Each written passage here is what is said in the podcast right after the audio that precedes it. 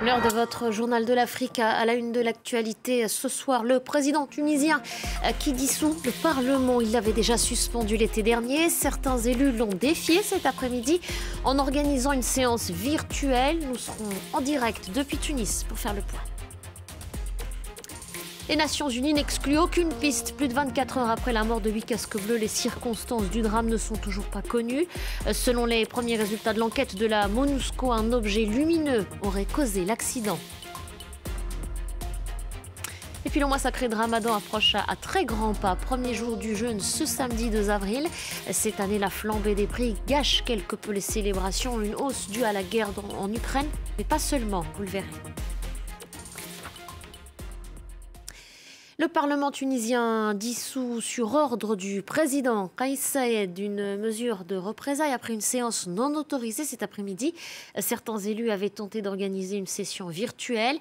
La ministre de la Justice a ouvert une enquête pour conspiration contre la sûreté de l'État. On retrouve tout de suite en direct depuis Tunis Lilia Blaise. Bonsoir à vous Lilia Blaise. Avec cette décision, on peut le dire, le président Saïed est en train de renforcer encore un peu plus son emprise. Alors oui, hein, le président de la République s'est basé euh, sur l'article 72 de la Constitution et non pas euh, l'article 80, comme euh, je l'avais dit précédemment à l'antenne, je vous prie de m'excuser. L'article 72 hein, qui stipule que le président de la République est le chef de l'État et le symbole de son unité, qui garantit son indépendance et sa continuité et veille au respect de la Constitution. Donc en prenant cette décision de dissoudre le Parlement, c'est une interprétation assez large hein, de cet article, mais comme vous l'avez dit, c'est aussi une manière de réaffirmer euh, sur le plan politique hein, euh, face à euh, des parlementaires qui se sont opposés à lui, des parlementaires qui ont voté hein, l'annulation en fait des décrets-lois que le président de la République avait pris depuis le 25 juillet et les mesures d'exception qu'il avait mises en place.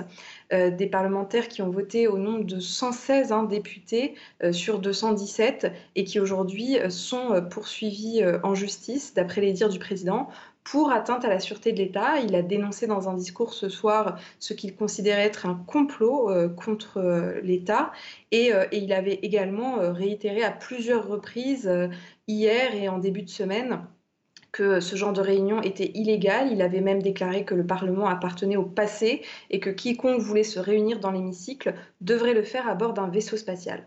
Et on sait déjà, Lydia, ce qui se passera dans les prochains jours, les prochaines semaines? Alors c'est assez euh, difficile hein, de savoir actuellement ce que va entraîner cette décision, puisqu'elle est surtout symbolique, puisqu'on le sait, depuis huit mois, le Parlement tunisien ne travaille plus.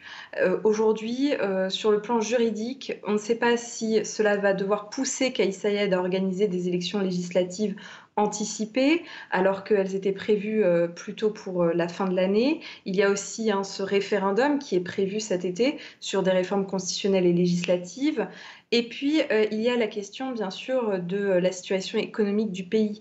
Aujourd'hui, la crise politique hein, qui s'enlise en Tunisie, comme on peut le voir après cette décision, est, un problème finalement pour la crise économique comme l'ont signalé plusieurs bailleurs de fonds de, la Tunisie.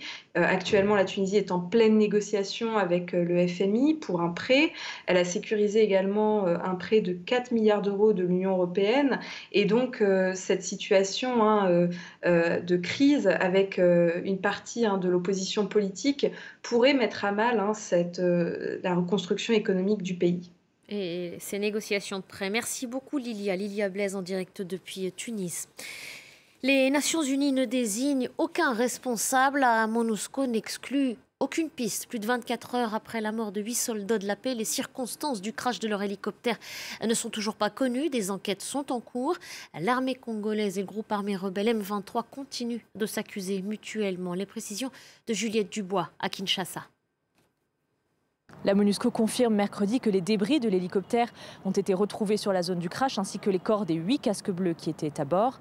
Il s'agit de six Pakistanais, un Serbe et un Russe qui effectuaient une mission de reconnaissance dans les territoires de Rutshuru où des combats opposent l'armée congolaise et le groupe rebelle M23. Selon les premiers éléments de l'enquête de la MONUSCO, c'est, je cite, un objet lumineux qui aurait causé l'accident. La force de l'ONU n'exclut pour l'instant aucune piste, attaque ou accident et travaille déjà sur le site du crash. Et notre priorité hier, c'était donc de ramener les corps sur Goma, ce qu'on a fait.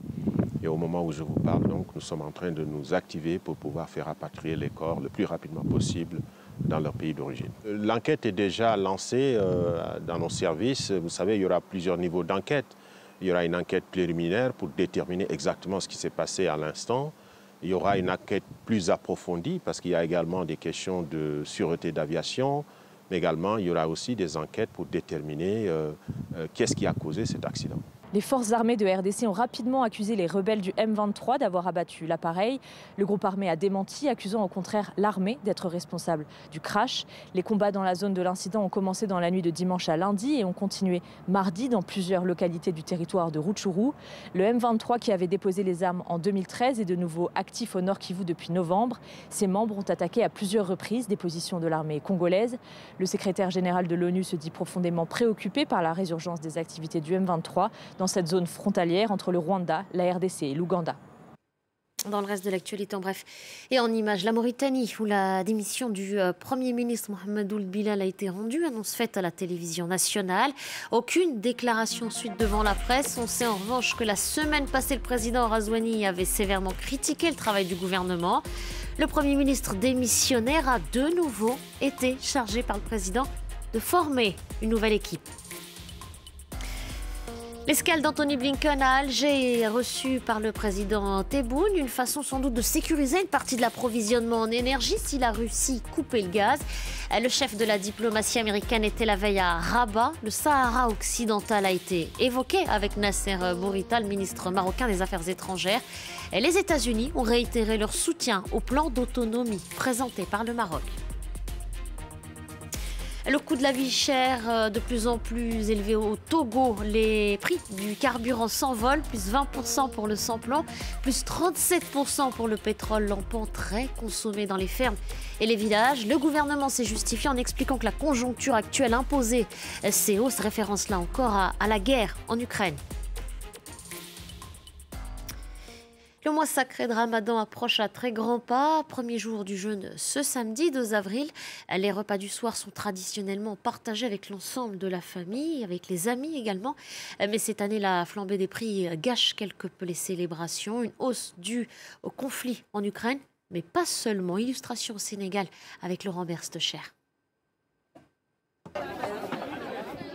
Dans ce marché de Dakar, les clients hésitent, comparent et soupèsent avant de se décider à acheter. Car au Sénégal, les prix des produits de première nécessité n'arrêtent pas de grimper, suscitant l'inquiétude à quelques jours du ramadan. Rien n'est abordable actuellement. Tous les aliments sont chers.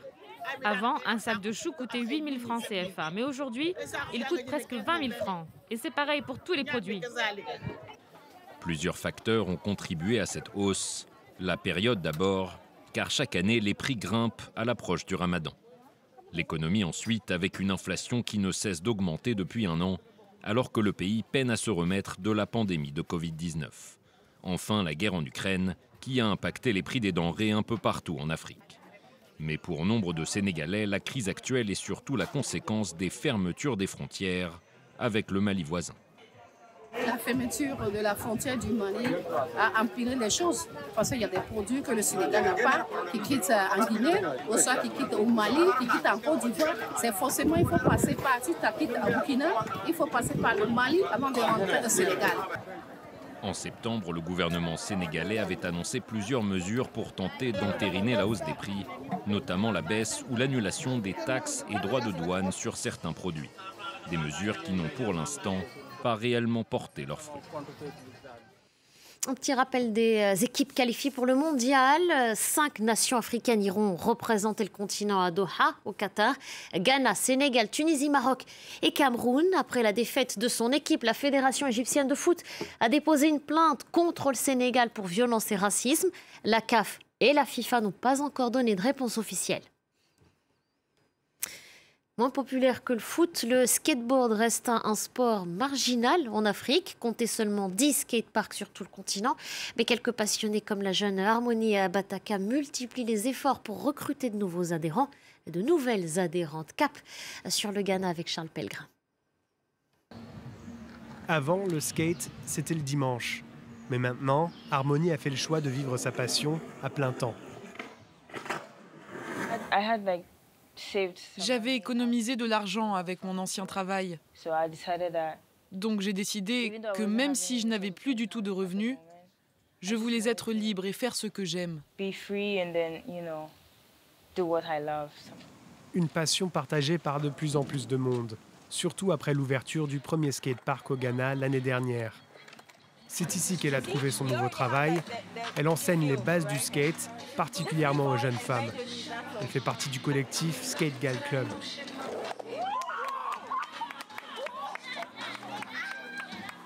Je suis juste tellement heureuse qu'il y ait autant de filles qui veulent essayer. Même si elles ne veulent pas continuer, au moins elles tentent. Tous les jeudis, le parc est ouvert exclusivement aux femmes. Elles peuvent utiliser tous les équipements gratuitement. Une opportunité en or pour Lila, 4 ans. Après seulement quelques mois, elle a réussi à dompter la plus grosse rampe du parc et aussi ses peurs. N'aie pas peur, ça va aller, je suis là. Fais-moi confiance, je t'attraperai.